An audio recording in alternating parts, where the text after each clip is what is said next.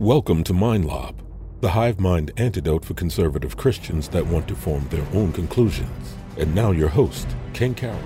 So, what do torches of freedom have to do with you? Around 1900, the American Tobacco Company desperately wanted women to start smoking, but they had some challenges. Women smoking around the 1900s was a stigma. It was something that was not accepted in our culture.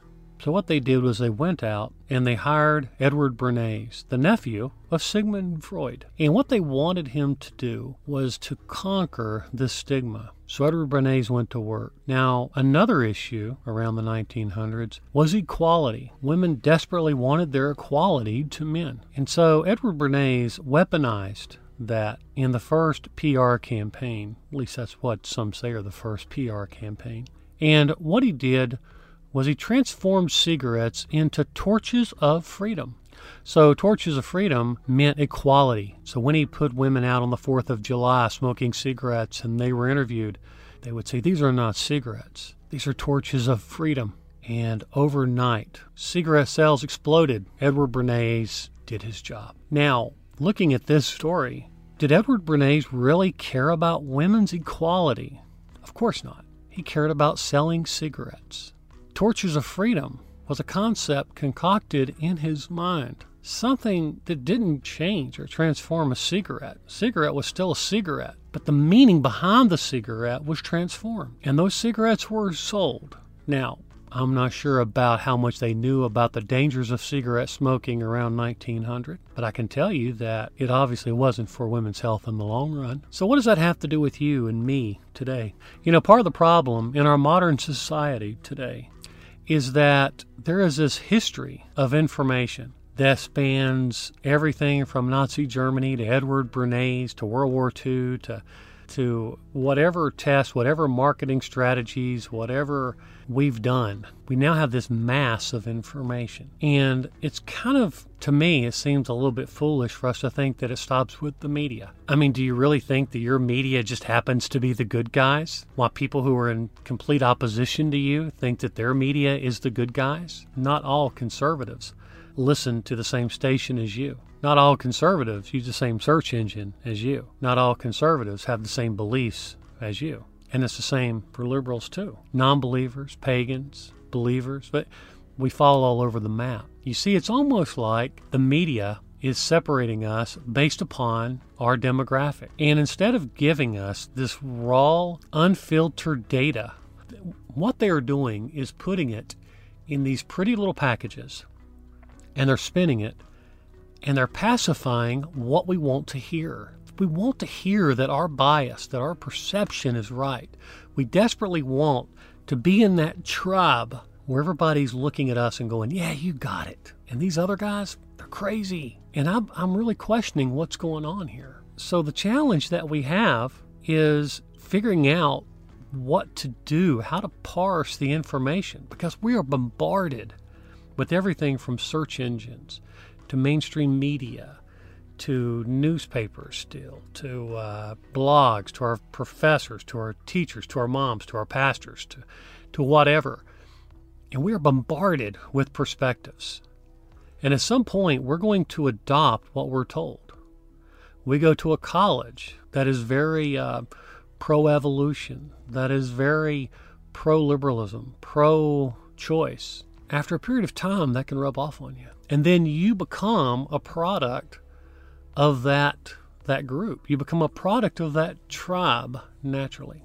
Now some resist just like some people resist anything. I mean you have siblings that grow up in the same household and they choose dramatically different paths.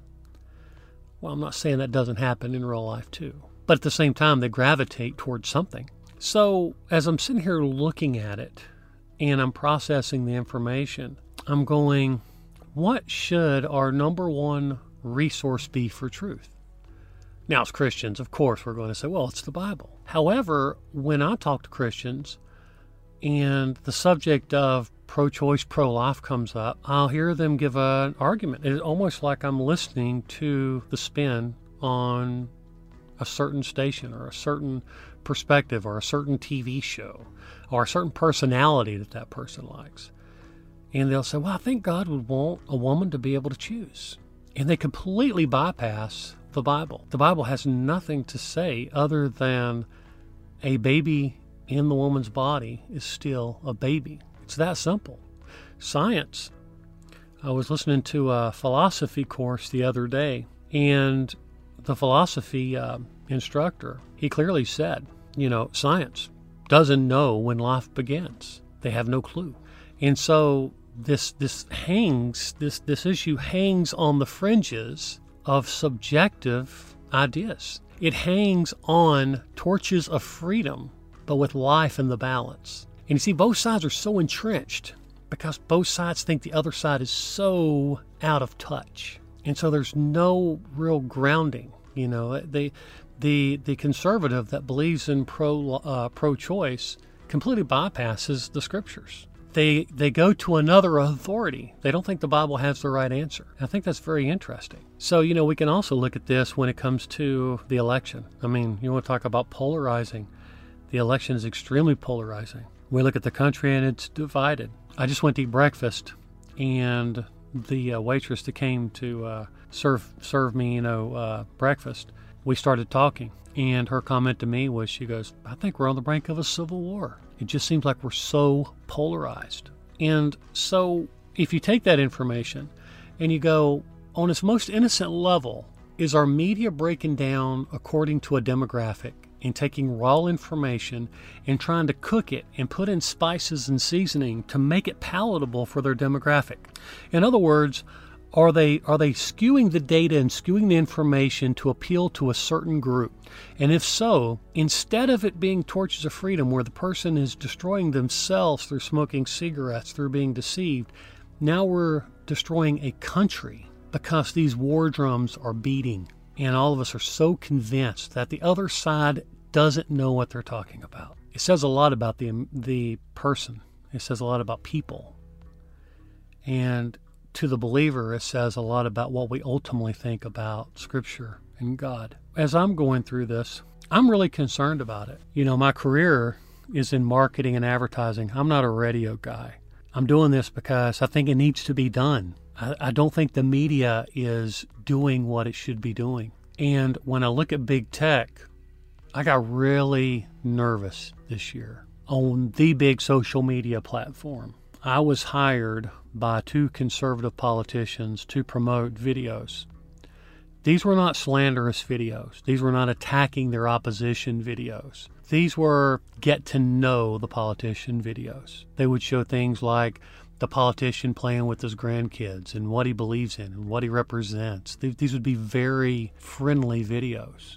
And I remember as I now as an agency, we've been working with uh, big tech for a decade longer. And when I started to run these ads, the first thing I did was I had to verify my ID. And so I went to verify my ID. And what you do is you plug in your information, then ask you a bunch of personal questions, like if you're doing a mortgage or something like that. And so I, I answered the questions, and the uh, next screen that came up said, mm, "We're sorry that that wasn't enough information. It wasn't enough for us to believe you are who you say you are. So we're going to have to send you a piece of information in the mail. It'll take seven days. Well, you know, the, the election's in high gear. Seven days is a long time to wait. Seven days later, I get a piece of paper in the mail. I go, I plug it into a computer, hit the next screen. It tells me that it's sorry, but it can't validate the information. The code was right, but it couldn't validate the information. So then what it asked me to do was to go get an affidavit. So basically, I had to go get some information and I had it filled out by a notary and then I uploaded it. Once I uploaded it, I wait another day or two. I get a response. The response says that it looks like that the notarized document was tampered with. I thought, well, I thought that was illegal. I, I don't know. I'm not I'm not a, an attorney, but I thought that would be considered an illegal act to alter a document. And I looked at the document and it was not altered from the uh, the notarized version, so I re-uploaded it. They rejected it yet again. So then I went back to the notary and I explained it to uh, her, and then she told me that that particular uh, document looked good to her. Her comment to me was she thinks that they're trying to prevent me from getting it approved to where I can run those advertisements. That was her opinion. But she said, let's do another notarized document because one of the letters looks a little darker than the other letters, and maybe that's what they were looking at. So, almost two weeks later, maybe a little bit longer, uh, I submit the next notarized document and it was approved. But then the next hurdle and the next hurdle and the next hurdle was presented before me. Then, after I got those approved, then I noticed that big tech would come back and they would start asking me things like, uh, Are my other accounts politically motivated? Which they weren't. I've never been asked that question. Since the history of our agency, I've never been asked if our other campaigns are politically motivated. I had one account that was suspended, and I would have to, I mean, the whole account. And so then I had to appeal it. And to to big tech's, but to big tech's credit, um, when I emailed them, they did uplift whatever they had suspended. And so it was very concerning for me to know that having the desire to want to perform a duty for a conservative group and not do anything polarizing, not doing anything conspiratorial, not doing anything controversial, not slandering the other group was was so difficult. Now, what was Big Tech's motivation? I don't know. Um, it's hard to say. Did Big Tech have an agenda? Was I just in the middle of something that I shouldn't have been in the middle of? Meaning, maybe it was just a bad time to try to get something put through Big Tech. I don't know the answer, uh, but I do know it brought a lot of questions up in my mind in terms of this huge uh, trusted resource by millions of people.